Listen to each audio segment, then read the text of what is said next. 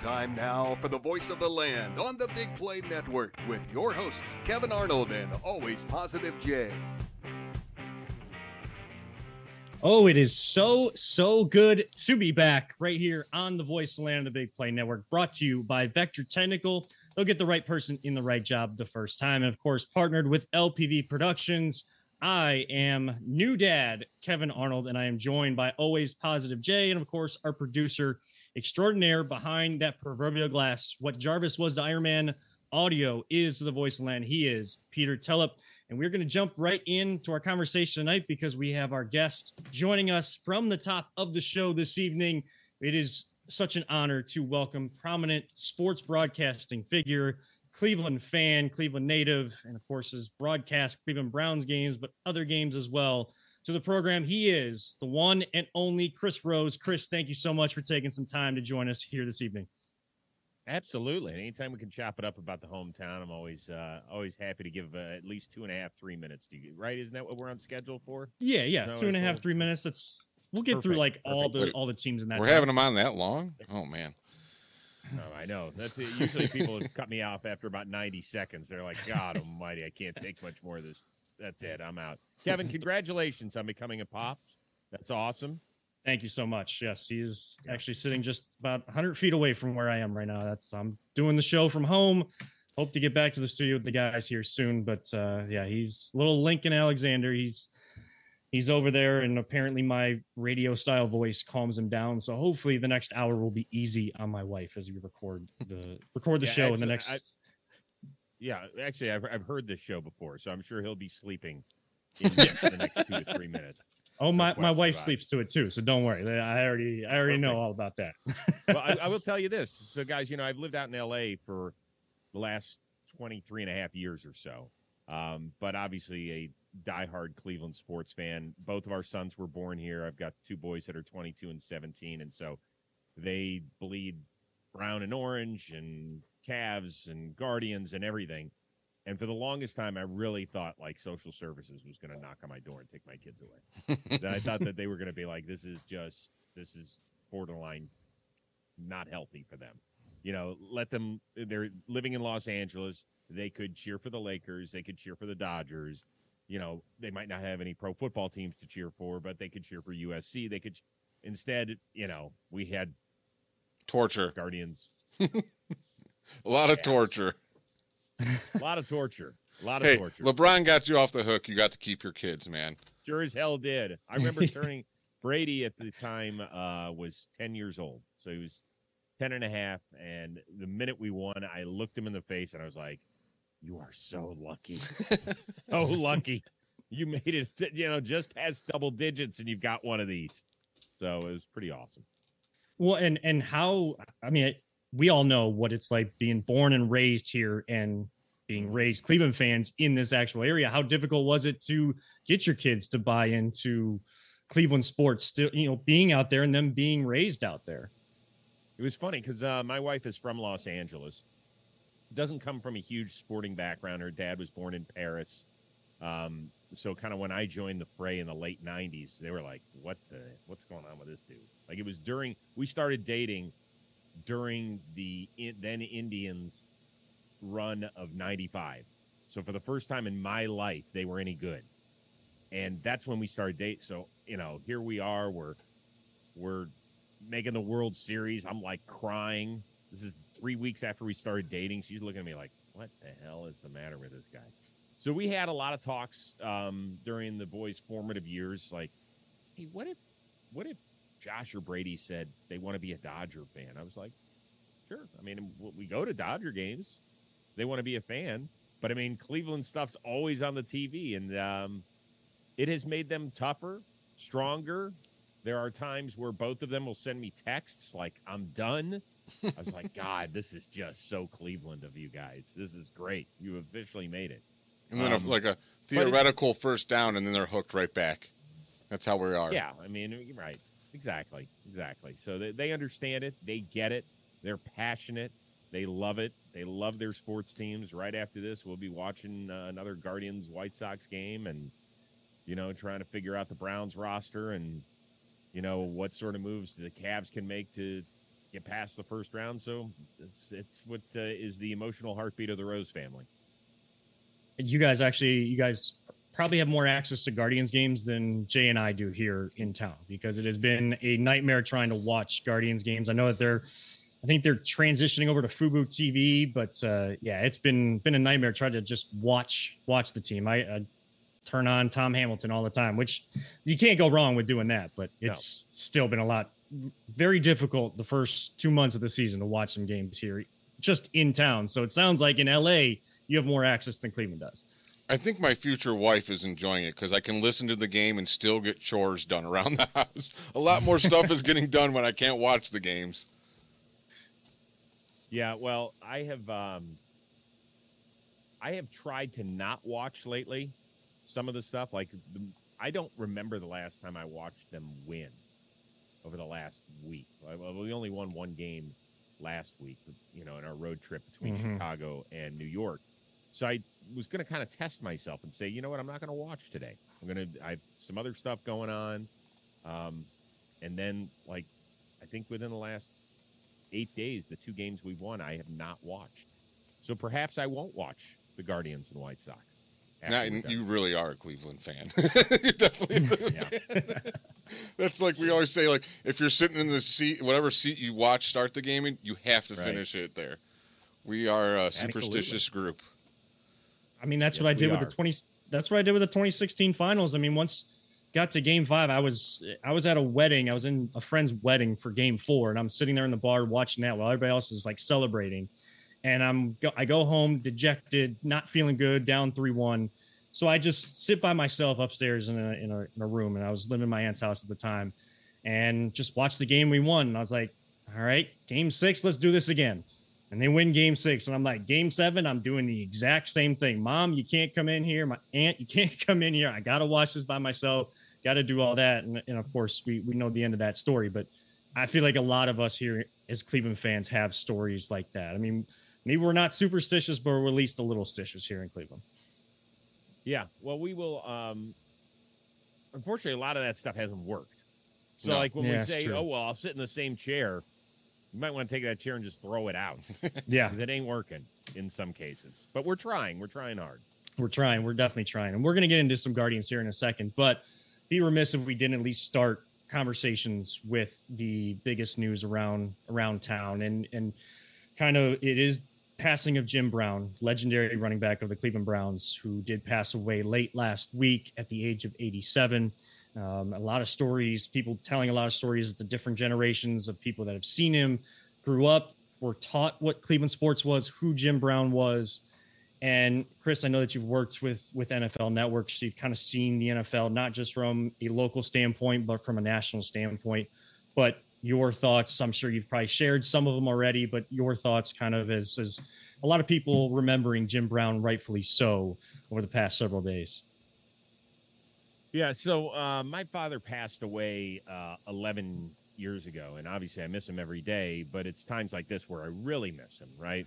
Um, my oldest brother, uh, who's in his 60s, went to the 1964 championship as a seven year old, and Jim Brown was his sports hero.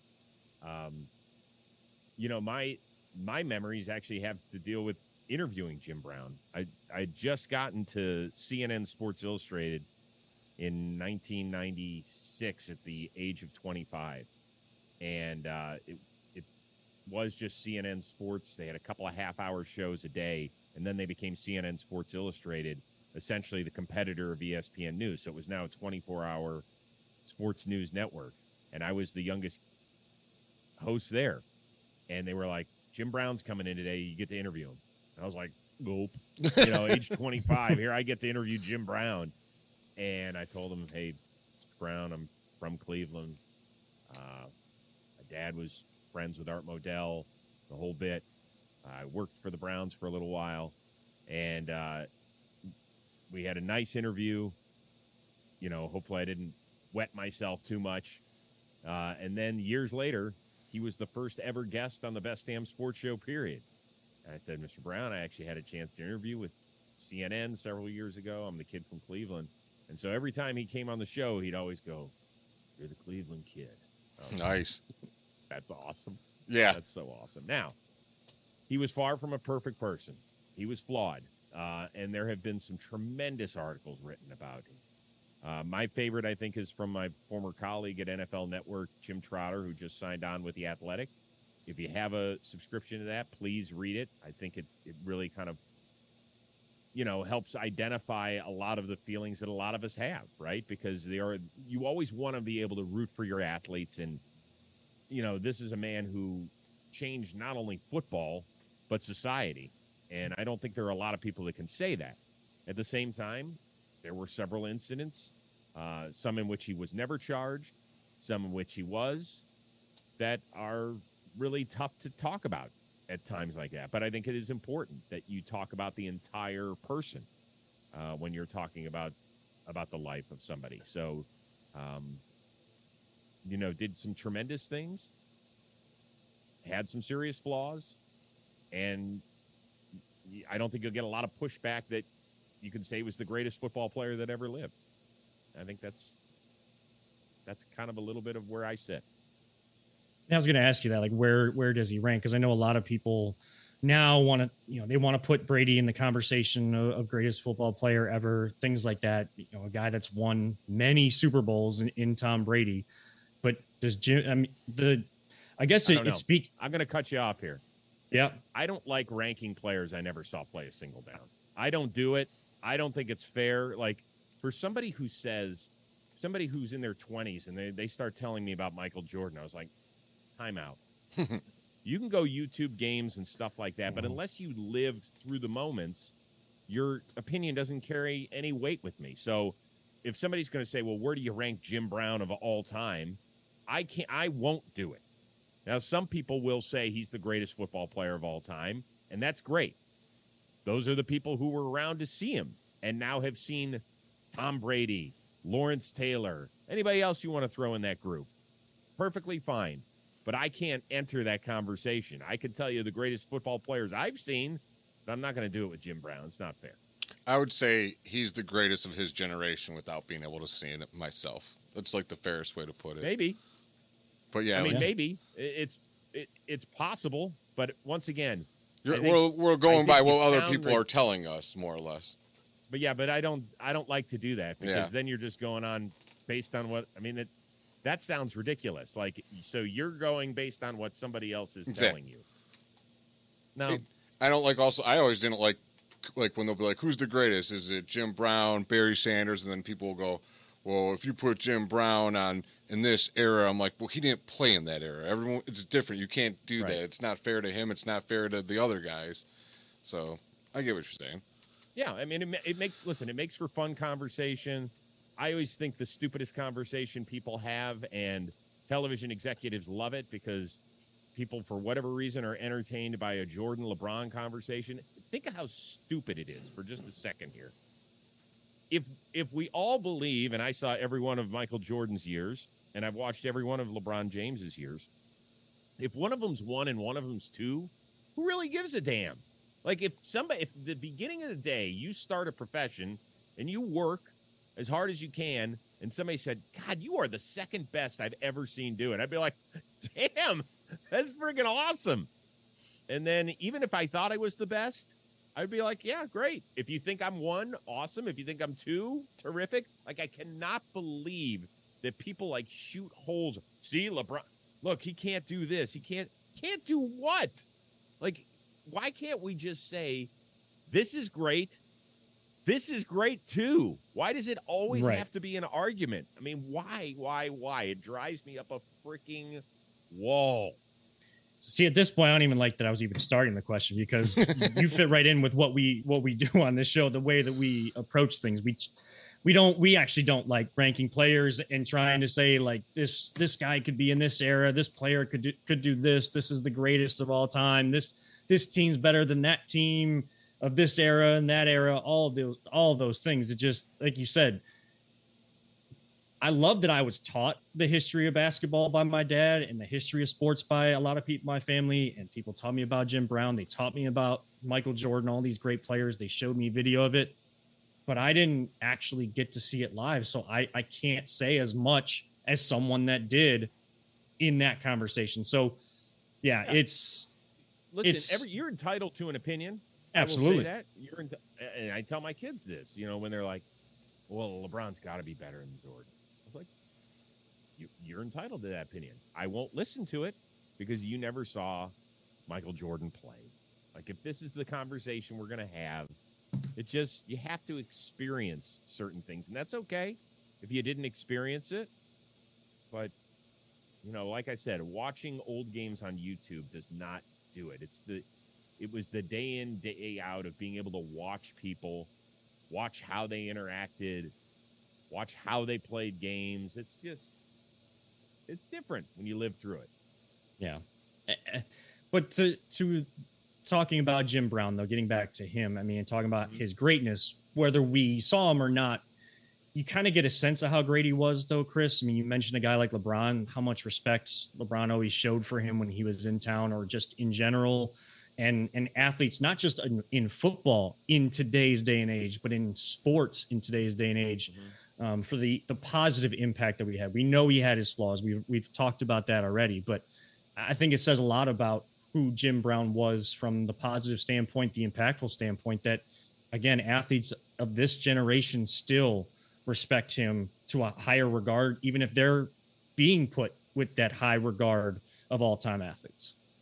Yeah. I mean, when you go to an event and there are certain people who walk into a room and the room just seemingly stops, and particularly when you're around people who do the same thing that he does, you know, when you when Tom Brady stops players. to look at like, oh wow, that's yeah, when you know I you're great. Right? Like, when Absolutely. greatness recognizes and greatness. I think, yeah, I think that that's that's the whole deal here is that you know when Jim Brown would would go in somewhere, I could only imagine what it was like shooting that uh, that commercial a few years ago where they're celebrating the NFL and everybody's dressed and is at the tables, or the one where Baker's sitting next to Tom Brady and all that mm-hmm. sort of mm-hmm. stuff.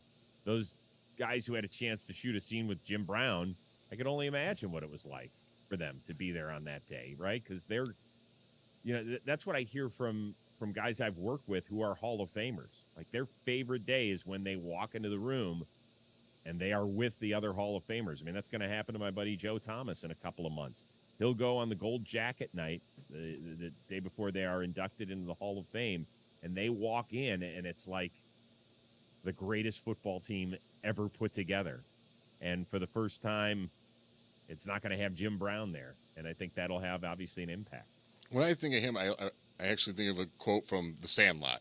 And it's when the babe comes back and he goes, you know, heroes will be remembered, but legends like never die. Like he's in the, the breath of Babe Ruth, Jim Brown, just Muhammad Ali. Like you said, he's just he's in a he's in a class of his own, pretty much.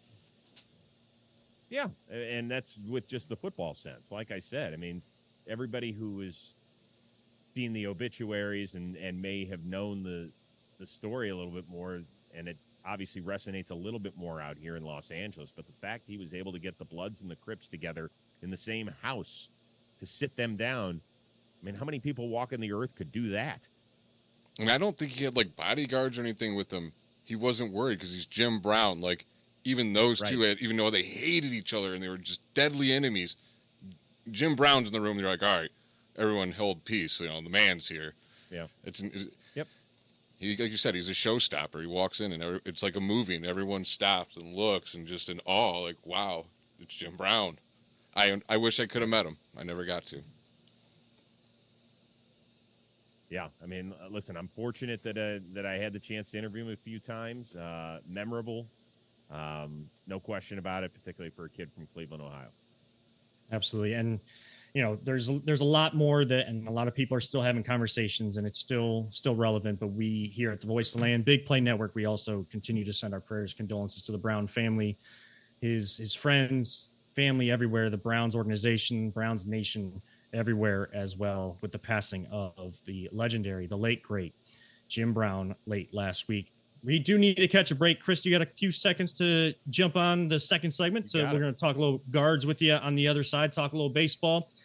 All right, we will catch that break right now, and we'll be right back with Chris Rose to talk some Guardians baseball right here on the Voice of Land on the Big Play Network.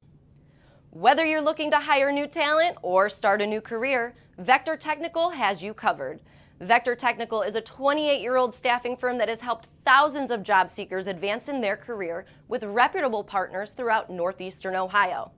Vector Technical is more than just a temp agency. With an above average hire in rate of one in four candidates, Vector works hard to connect the right person with the right opportunity the first time.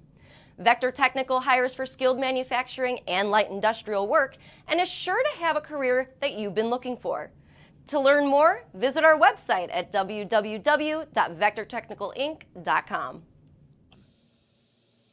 Welcome back to the Voice of the Land right here on the Big Play Network. Kevin Arnold, always positive. Jay Peter Telup with you as always. And tonight we have the pleasure of being joined by Chris Rose, again, prominent sports broadcaster. You've seen him everywhere. You've seen him on BattleBots, NFL Network, MLB Network throughout his time, many other places. And now, Chris, are you doing or able to announce or able to say anything about doing Browns games again in the preseason this year? Well, yeah, I'm hopeful certainly to be doing it. I mean, I've got a really good relationship with the Browns. Uh, the fact that uh, hopefully they want me back is is a good sign. I thought we had a really really fun broadcast team last year. Um, part of that based on the fact that I'd worked with Joe for several years had covered him before that, had worked with Aditi for the better part of a decade at NFL Network, uh, had been friendly with her as well. So it's not like you're shaking hands with somebody for the first time, being like, "Hi, how are you?" and "Where are you from?" So we know, you know, families, we know backstories, we know all that sort of stuff. So uh, I am hopeful to be returning this year, and I loved doing the games last year. It had been about a decade since I'd called um, an NFL game because I've been in studio for most of that time on Sundays.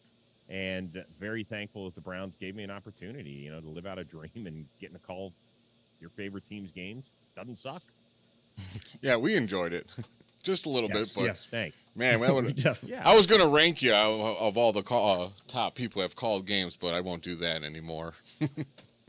Well, it depends. You had to have seen them or heard them in order to See? rank them, right? Oh, As it was all as we're people I carrying heard. through with that theme. I just, I'm not sure you would have liked So- where I ranked you. I don't know.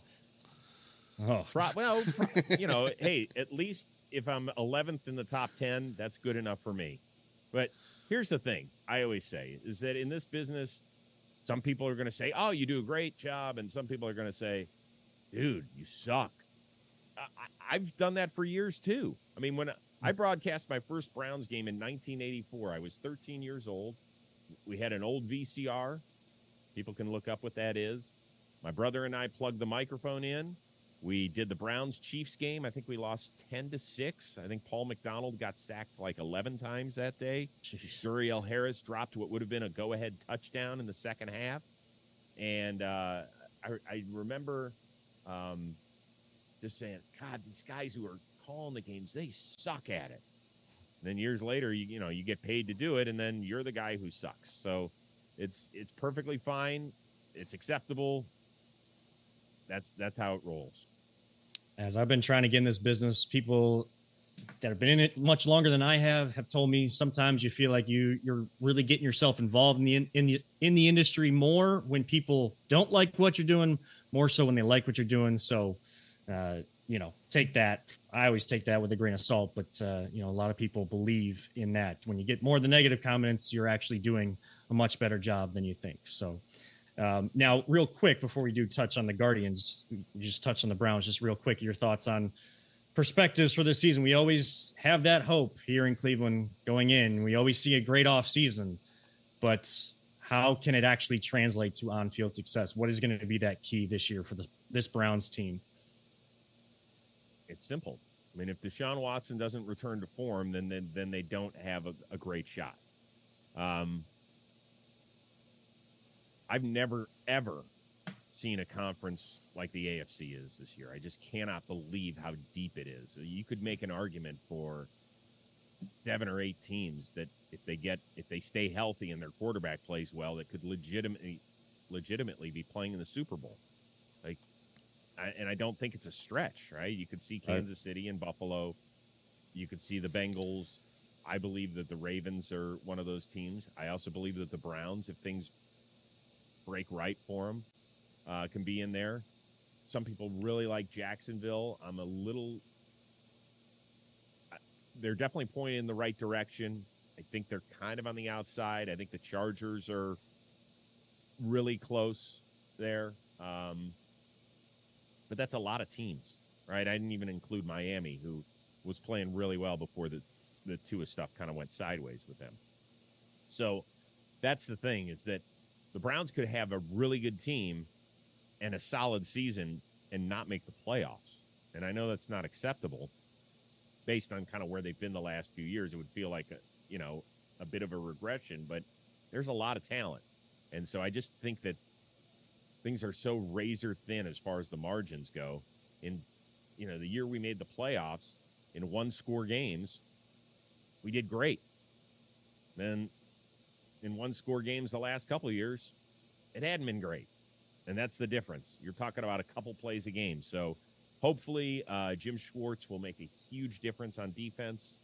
Uh, I do like what they've done with the defensive line, which I thought was the the sorest spot on the team last year. Well, from one team that has had success and not success in close games to a team kind of going through the same thing right now, the Guardians. Mm-hmm.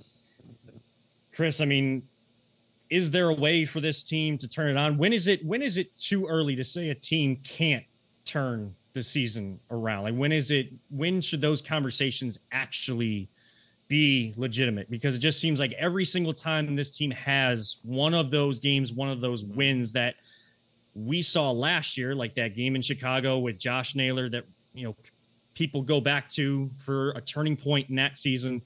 Every time we feel like we've had that game, you know, then they lose five of six games on the road.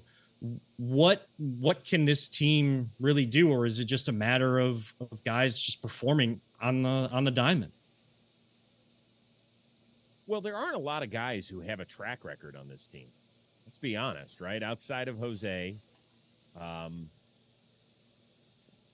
you know, Amed Rosario has hit well at times throughout, you know, his tenure in New York. And then last year, I thought he did a, a really solid job. But there aren't a ton of guys who have track records on this team offensively. So to say, well, they're having down years, no, because they haven't had enough time in the show to say that they're having down years. Uh, Josh Bell has been a very good player on some bad teams and a so so player on some good teams. So we're trying to figure out kind of where he fits in this equation. Uh, what I would say is this: is that um, if it were me, I would really look into trading Shane Bieber midseason. That was going to be my next question. Going to be a, well, there are going to be a, a couple of teams that really need some front end pitching, and if they feel like he can be a guy that can make a huge difference come playoff time, and I feel like he can, even without major velocity. He knows how to get guys out and good teams out. That they could get something substantial for him because he's got a year and a half left on his deal, you know, as far as control goes. And the one thing the Guardians have is a lot of young pitching. And I know people will be like, really? What are we doing here if we're trying to win this year? But yeah, we're lacking some other stuff. As good as our farm system is, who's that next big, like, middle of the order presence that you need right now. We don't have it. Just, it doesn't feel like we've got that in the system. I don't think we've um, had a power hitting I, outfielder since Manny Ramirez. Yeah, I mean that's the thing is that we we are very very good at trading for other teams' talent. I I, I would say that uh, Tampa and Cleveland are the two teams that do it better than anybody out there. But for whatever reason, we've just been a little shy of the power department.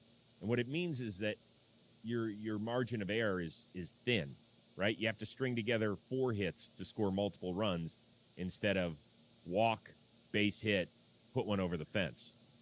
So that's that, that's kind of where I stand with that. Now, do you think that they should still consider trading Shane Bieber at that time if they somehow, you know, they're back in contention where we thought this team should be at that at that deadline and think that they can still carry it from there or is that they continue on the trend they're on right now and consider doing that at the deadline at that point? I think um, it's all dependent on the health of Triston McKenzie. I think that's what I would say. I've been really impressed with Logan Allen and Tanner Bibee. I thought they have been great. Um, I haven't watched and I've just seen highlights of Gavin Williams. He certainly looks the part, and uh, if he can control his wildness a little bit more, he's going to really play well at this level. Uh, you know, if Civale comes back. That's certainly helpful. Um, so I, you know, I think that you could trade Bieber and still not throw the season away. That's what I think. I, I, it doesn't mean if you trade Shane Bieber that you're going, all right, I'll see you in 2024. I don't think that's accurate. What I think is you're retooling. You would presumably want to get some major league talent back, whether that's a uh, back end starter and then some studs in the minor league that are right on the cusp of helping you out.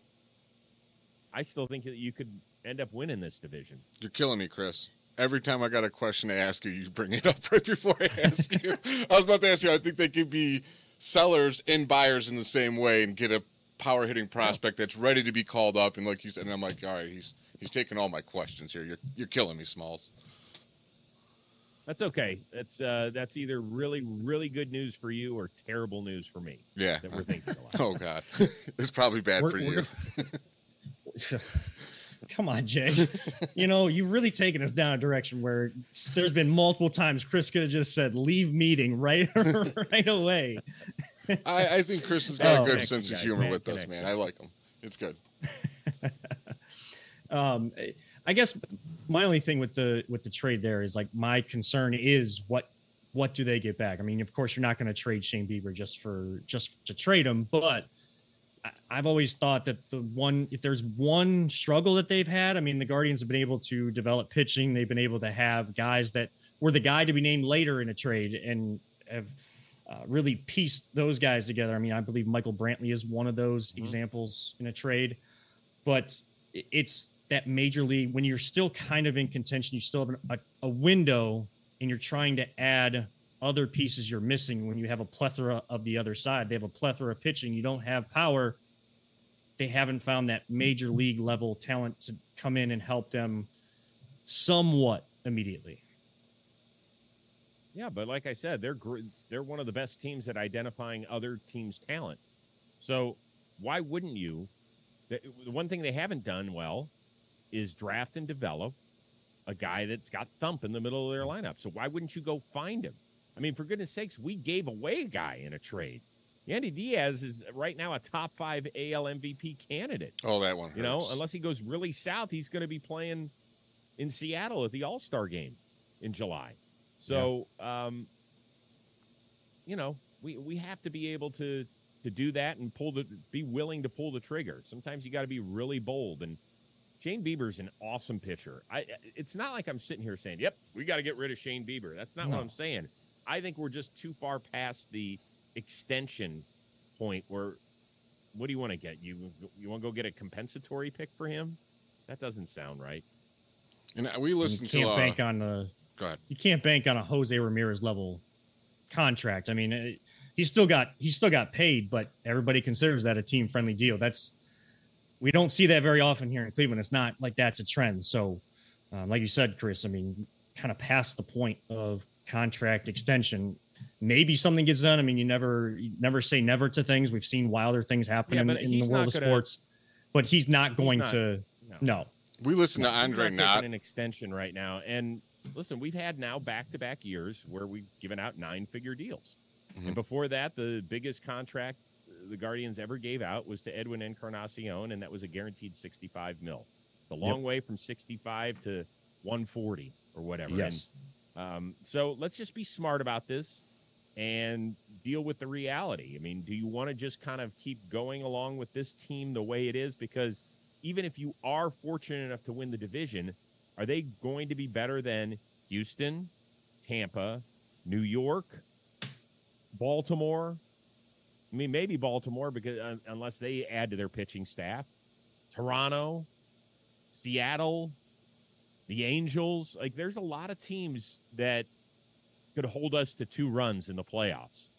So I don't think that the makeup of this current squad is good enough to take us on a ride. You know, we got fortunate last year. We really did, it, and we had some amazing magic. It really was unreal.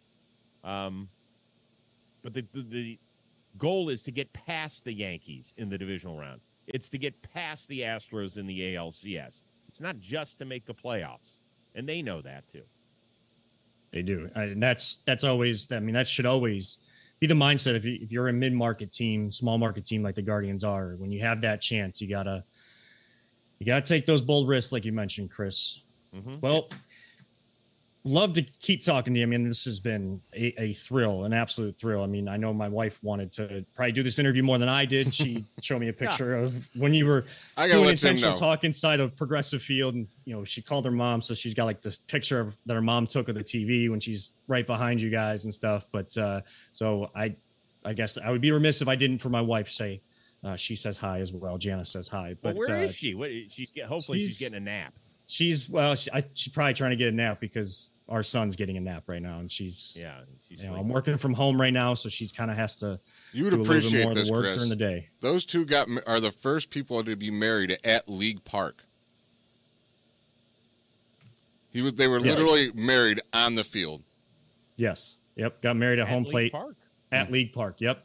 Like one year ago, right? Yep. Was yep. it the? Yep one year the, ago the Sunday, as of. Sunday, so May twenty first. go. Yeah, you got a lot of stuff going on in your life. New yeah, baby, I mean, one year anniversary. Anything else you want to tell me? Are you buying a new house? Uh, uh, we we actually bought a new car? house a month and a half ago, Chris. We... yeah, I'm done with this. this, is, this I can't handle this much change in one person's life here. Hey, you can't handle it. You can't handle it. It's you just met him, and now it feels like he's known you forever. The next time I'm on the show, you you know you're going to tell me that I I changed the spelling on my first name from K E V A N to K E V I N. Like, yeah, I changed it back to the normal. Now. Yeah. Or yeah. maybe I'll go like I'll find some other way to spell it. I don't I don't know. But hey, I blame my parents for the spelling of my name. That's that's the only thing I can do with that. But Chris, thank you so much for taking some time to join us here. Yes, tonight. it was a blast. An absolute blast, it, an absolute pleasure. Uh, that is Chris Rose. Thank you so much to him for joining us. Jay and I will be right back after these short messages. If you need some voice land gear, well, this break will tell you just where to get it. This is the Voice of Land on the Big Play Network. Are you struggling to hire the right talent or maybe even find the right career? Vector Technical makes it easy. Since 1992, Vector has provided Ohio employers with a reliable process for hiring and have helped thousands of job seekers advance in their careers. Vector Technical is more than just a temp agency. We invest time to get to know each client and candidate personally. Vector places people in job opportunities that they are truly excited about. Interested in learning more? Visit our website at www.vectortechnicalinc.com to see a full list of our current job opportunities and to find out what Vector Technical can offer you.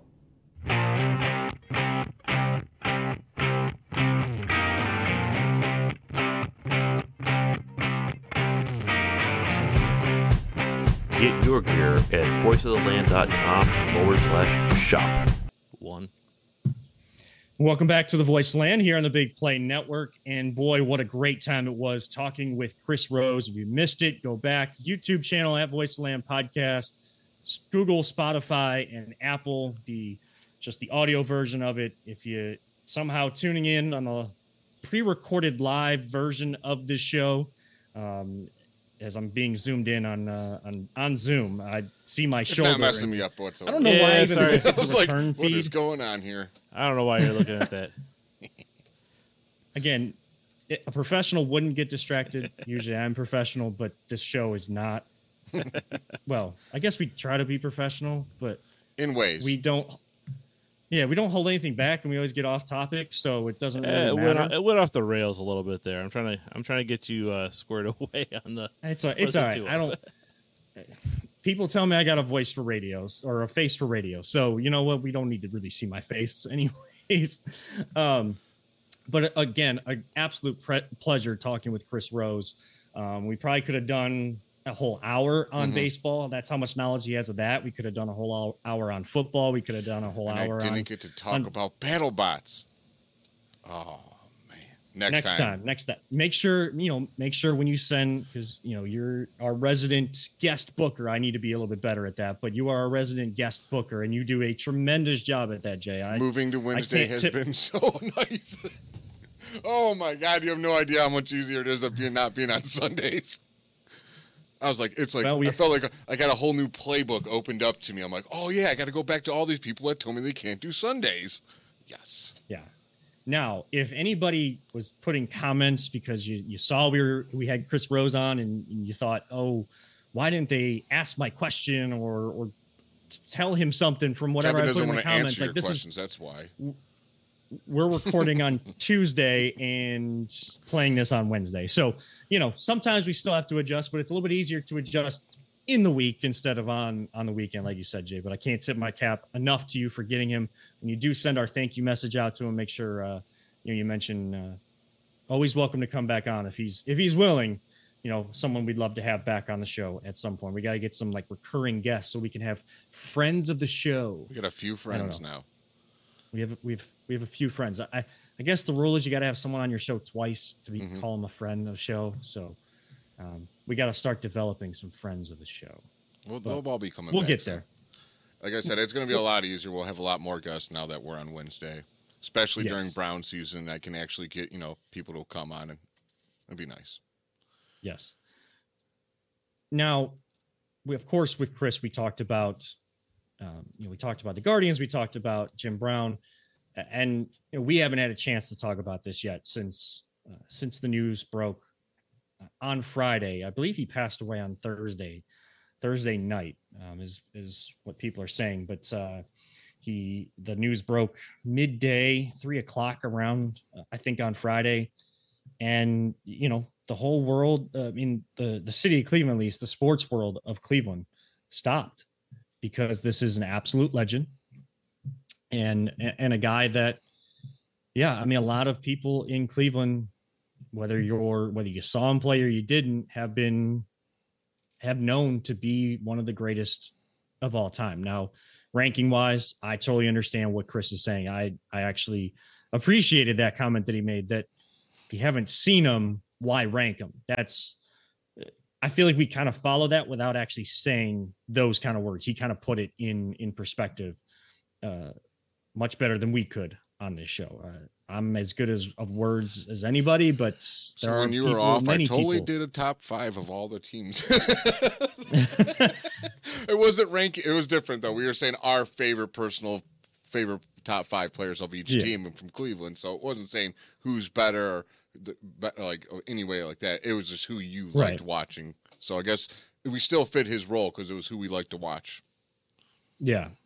Uh, Jay, I mean, Jim Brown, a, a flawed, yes. And I think it's it's important to talk about those things. I mean, the I wanted to hit on domestic violence allegations and, and things like that, those uh, those things that um, you know are still they all make up who Jim Brown was. I mean, you can't just neglect part of the story, and and that's what we've kind of done with Deshaun Watson too. We're we we will talk just the strict football standpoint and how good of a player he is or should be and, and can be, and if this team goes anywhere this year, it's going to be because Deshaun Watson gets back to back to form as a great football player.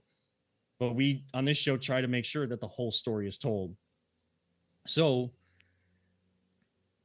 it's just it's also difficult in these instances when someone passes away to you know a lot of people are talking about well we shouldn't be talking about the good stuff Jim Brown did because he did this. Well no, yes. here's how I yes you that, should. Kevin. you should be t- talking about his story and and and still celebrating his life and, and accomplishments that he had. You can still do that when at the same time having those difficult conversations like you know what this is a guy that's been considered legendary. People stop when he walks in a room. You know everybody just gets starstruck whether they're a big star themselves or not.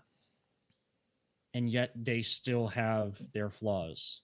Well, and and I, I I, think that's important to the human element. I appreciate the fact that that Chris brought that up because, you know, obviously you don't want to speak ill of the dead.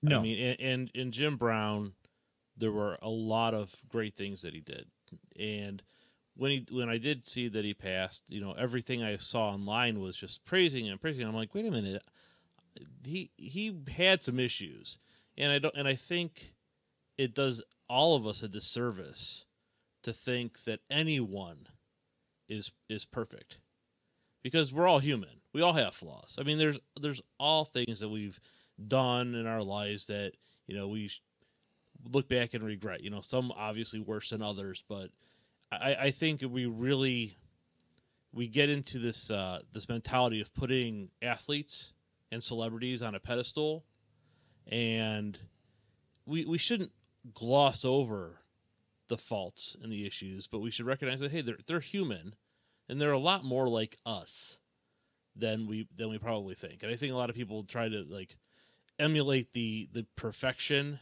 the false perfection that they see, and you know don't take into account that you know everyone is human, and, and you know. So I really do appreciate the, the I think it's saying you know he was flawed, you know he did great things, but he had flaws. I think that was a great way to put it without you know piling on mm-hmm. negativity. Like I, I was thinking about this, and it's your mistakes don't define who you are as a human being. Is it if you make a mistake, is it going to go on your like so-called life file and everyone's going to know about it? Yes, but it doesn't define who you are. It's how you learn from mistakes and what you do after those mistakes that defines who you are. So, yeah. With Jim Brown, he did so much more good after his mistakes and it does it wash it away no it's always there it's a stain that's going to stay there forever but you saw like okay this guy recognized he was doing wrong. He righted himself and did far more good than he did bad. Like his good definitely outweighs his bad. His i don't know how many accounts of whatever happened but he saved yeah. thousands of lives when he, with what he's done throughout his life. Right. It's it's important to acknowledge and you know um, not not hide part of the story but to talk ill of the dead i mean people that just want to talk about the negative side and then you know making all these public comments like that whether it's you know just a random person on twitter or or whoever it may be there's a there's a family grieving right now. And a, most of us if not all of us know what that's what that's like to go through. And everybody goes through grief differently. And and to just focus on that and try to trash a person because of it. That's not the right way to do it. What we what we're doing here is just saying we're acknowledging those things. And like you said jay i mean a guy that that righted himself took advantage of a second chance a second opportunity. Second chances are uh, that's that's what that's what human nature is. We should give people second chances. It's the people that take advantage of the second chance in a negative way, where then they have to, you know, they're looking for a third chance and a fourth chance and a fifth chance, like all these chances, but they don't actually change. That's it's, not that's not Jim Brown. And you know, I hope Deshaun that, Watson's taking a lesson from this. Like, I, okay, look, this hope, dude's a legend. He made big mistakes. I've made big mistakes. Let me do more right than I did wrong and and you hear a lot of like former Browns players, and even current Browns players that got a chance to interact with him because he would be around the team so often. And I know that uh, I heard a story that was it last year that the Browns did mini camp a day at uh, the Hall of Fame Stadium. I think they did a day of mini camp down there. One of the days when Kevin Stefanski's been the coach, and on the bus ride down, they watched a football life, the Jim Brown story, and you know each new generation of Browns players should know Jim Brown. I mean, just in general, if you're a sports fan, you should know who Jim Brown is. It's just going to be, you know, the With way this- he is talked about and the way he is taught to newer and newer generations is a little different now. Unfortunately, that he is no longer with us. But, you know, it's a guy that played nine seasons, went out probably in his prime still, and went off and did movies and, and did a lot of philanthropic work as well. And yeah, had his flaws, but you know, again, I go back to what I said to Chris Jay. I, the fact that a guy like LeBron and, and, there's other athletes, he's not the only example, but he's the best example I can give right now, who is put on that pedestal that Peter just said. And I know LeBron's got his flaws. Like we haven't heard many many of them, but I'm sure there's there's plenty of flaws for Guess what? him. Peter has his flaws. You have your flaws. I'm the only one that does not have flaws. No, I'm All right, joking. But yes, I have more than probably all of you guys. But I need I need to hit leave meeting right now. oh man, It's like- I, I'm you know I'm feeling a little fe- feisty today. But yeah, well, one of the coolest Um, pictures is the one where LeBron, you know, and he's bows to Jim Brown. yes. The lady in the dress Yes. behind him, the kid behind him, that's my boss and her son. Every time Oh, I see it, I'm like, man, they're so lucky. And I'm like, did you talk to him at all? And they're like, I was afraid to. I was like, what? Are you what? I was so mad. I'm like, oh, he was. I've heard a lot of stories like that too, like people being afraid. Like even you know, you know, you heard it from Chris. I mean, he was he was nervous to talk to him. Um, uh, a guy like Bruce Drennan, who's been a, a voice in this town for for a long time, was nervous to talk to him. He started talking about movies, and they're you know they're hitting it off. Like you know, I've heard stories like that. So if you got, I've heard if you got Jim talking, and uh, he would he would tell it like it is. I wonder how I would react to Jim Brown in a being walking in the room with me. I I mean, you guys should know by now. Like, I'll go up to anybody and talk to him. That's why how I get most of our guests. It's just I don't care. I'll just go up to anybody. He probably would be one of the few people I'd be like, uh, "Hi, Mr. Brown," Right. totally taken out of my element. and not to dwell on him too much because it's taken away from from the real story here but i would be that way with with lebron and i feel like if there's any comparison we don't like comparisons here either but like lebron is of this era is our jim brown like Yeah. that guy that's like that ultimate and it says a lot pictures like him bowing and that the reverence that lebron showed to jim brown that passing of the trophy from jim brown to lebron and how much he respected him. The Instagram post, like LeBron took about an hour to put that together. Um, everything that he said, I don't have it in front of me to read it, but if you go to Instagram, follow King James or just look up King James, and I'm, it'll be right there. Very profound words. A guy like that that we put on that high pedestal in a different sport than Jim Brown played to give him that kind of reverence. And it's not just coming from sports. LeBron's not doing it just from sports. The social activism, uh, civil civil rights activism that Jim Brown did, we have to mention it all. But he has he holds that highest standard in people that are held to high regard, and that says a lot about Jim Brown, the person and the player that he was. Totally, one hundred percent, Kevin. Uh, knew you were going to say, couldn't say it any better myself. Yeah, I was Um, like, no, man, he's doing it again. He's taking my He's words. doing it again. He's taking doing my- it again. You got Chris, man. Holy moly! Every time I'm like, all right, I got a good question. He's like, and then he's like, we should trade trade Shane Bieber. I'm like, damn it! I mm-hmm. was like- and then he made all the points I wanted to make on it. I'm like, damn it! I was like, oh, that was fun. there there's a reason why Chris Rose has Yeah. been in this business for so such a long time and had so much success. He's so good. He knew the questions before they were even asked. That's right. If you if I ever get halfway to that point, I will be I will be a happy man. Well, I'll be happy We if I get halfway one- to your point. well, we do have one final segment to go. Try to wrap this up in an hour. This is the voice of land on the Big Play Network. Are you looking for a career in manufacturing? Vector Technical has you covered. Vector Technical is a 28 year old staffing firm that has partnered with some of the biggest and the best companies throughout Northeastern Ohio. The recruiters at Vector Technical will coach you through the entire job process and will help you land an opportunity that you are truly excited about.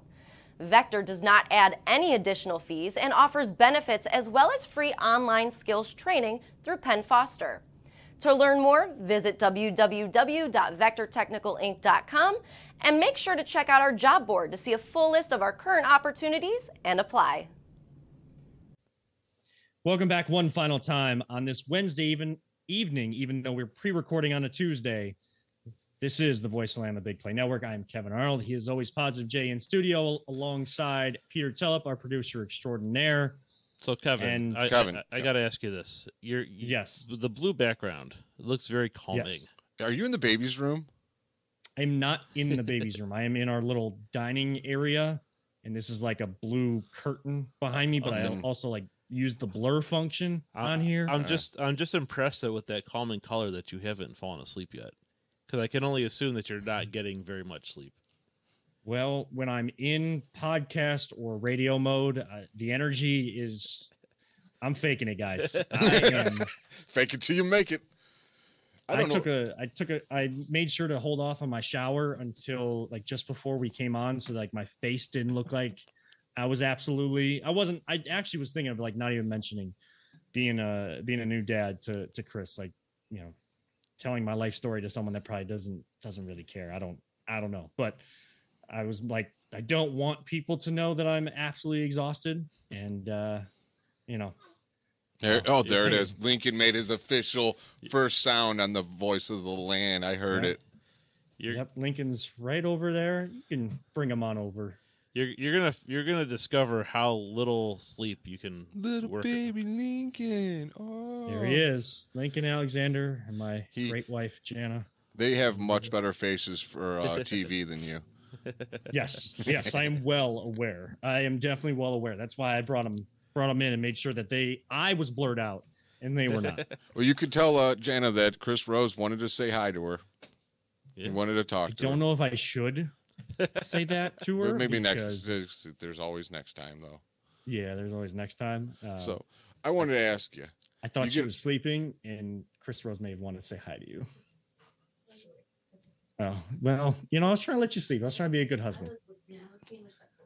Okay, thank So- you, thank you. you got all this advice from everybody like you got to know this Yeah. do this blah blah what is the one thing you're like you had you guys is there anything that you're like didn't see coming that you're like wow this or it's bigger or tougher than i thought or easier what's the one surprise you've had i guess i'd ask Um, this whole process has been a surprise because everything we planned for has not gone our way. Um, you know, we we we have uh and he he might scream in a second. So if people get screaming in their ears, you know, it's just my just my son being changed on the other side. But I'm not going to I don't want to go into too much detail because I feel like it would put a bad light on the hospital system, the the medical system we went through, and we have such great medical systems here. I don't really want to do that to them or make it sound like that.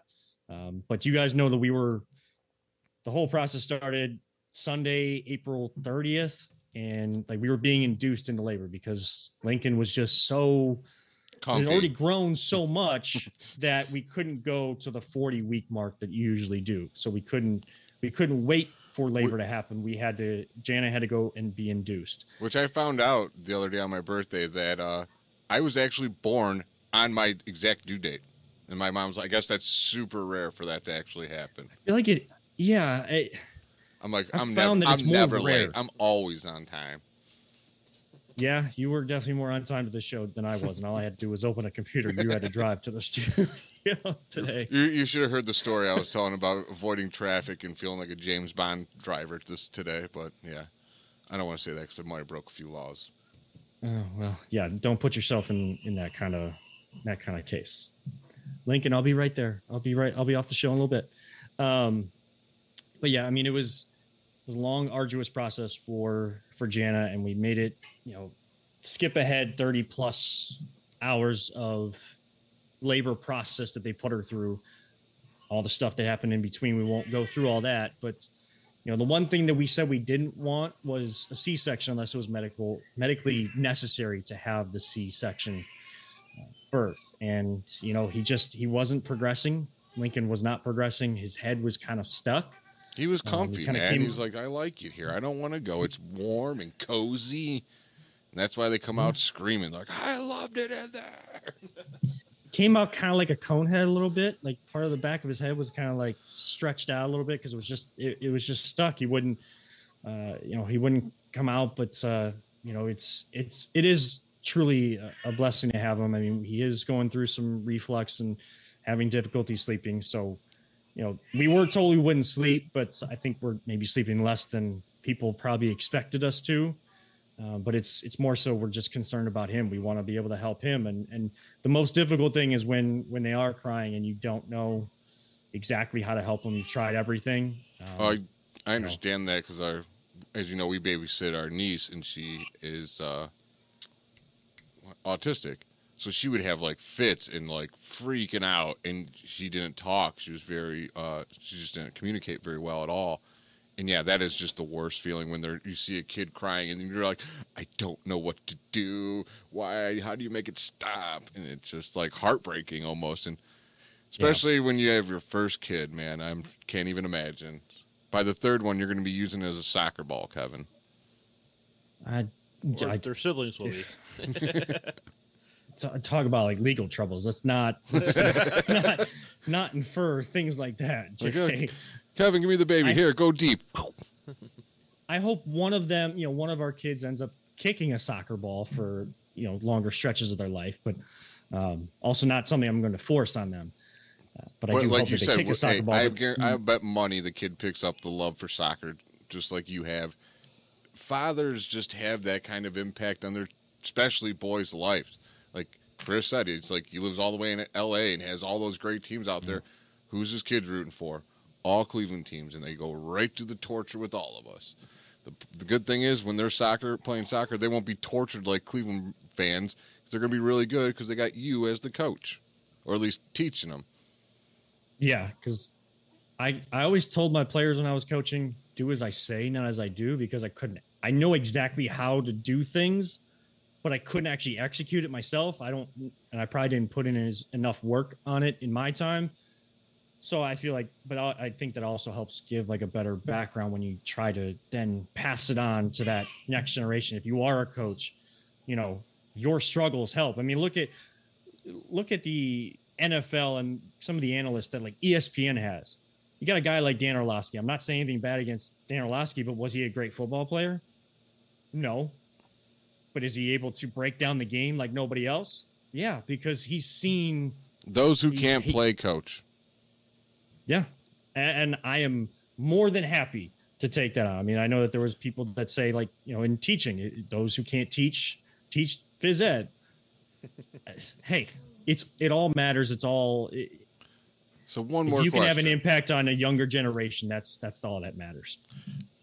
What was the feeling like when you first saw your son? If you ever had more of a rush of just immediate love for little human being ever, is it just like an undescribable feeling? It started like that, and then immediately went to Ricky Bobby of Talladega. You know, the Ricky Bobby saga from Talladega Nights. I don't know what Um, to do with the my early hands. part, yes, because since it was a C-section, I was the one that was given Lincoln first. Like I was the first one to hold him. Usually they'll they'll give it to the mother to kind of do the. They talk about the skin to skin that Mhm. to build that connection. They need to be kind of on their chest for about an hour or two hours in a typical delivery. But in a C-section, you know, it's a surgery, so you got to wait until everything all that's taken care of. So I was the first one to hold him. I've never held a baby, and I'm like, I don't know what You to do with my it. hands. So it went Don't- from over loving, oh my God, I've loved this thing more than anything in the world. Like, I don't want to break it. I don't want to break it. I don't want to break it. I don't want to break it. Yes, that, I, that was the like, I have a fear of holding babies, brand newborns. Like, I won't do it. So I feel for you, man. Like, anytime someone has a baby, they're like, oh, do you want to hold it? I'm like, you keep that thing away from me. I don't, I'm, I'm clumsy, man. I don't want to break it or drop it, the baby or something and feel like the worst person the whole, my whole life. Like, nah, just, you just hold on to your own babies.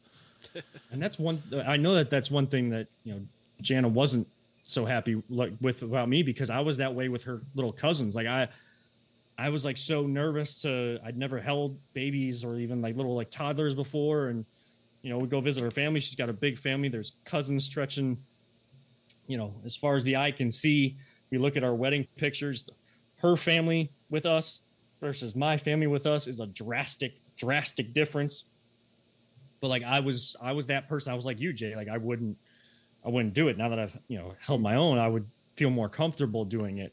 But I mean, every single time I hold them, I still, you know, like It's precious. Attention to They're- detail, like, there's a thing in the they're back of so my head. Gentle, like it's like They're pretty resilient, though. they feel so fragile Yes. to me. It scares me.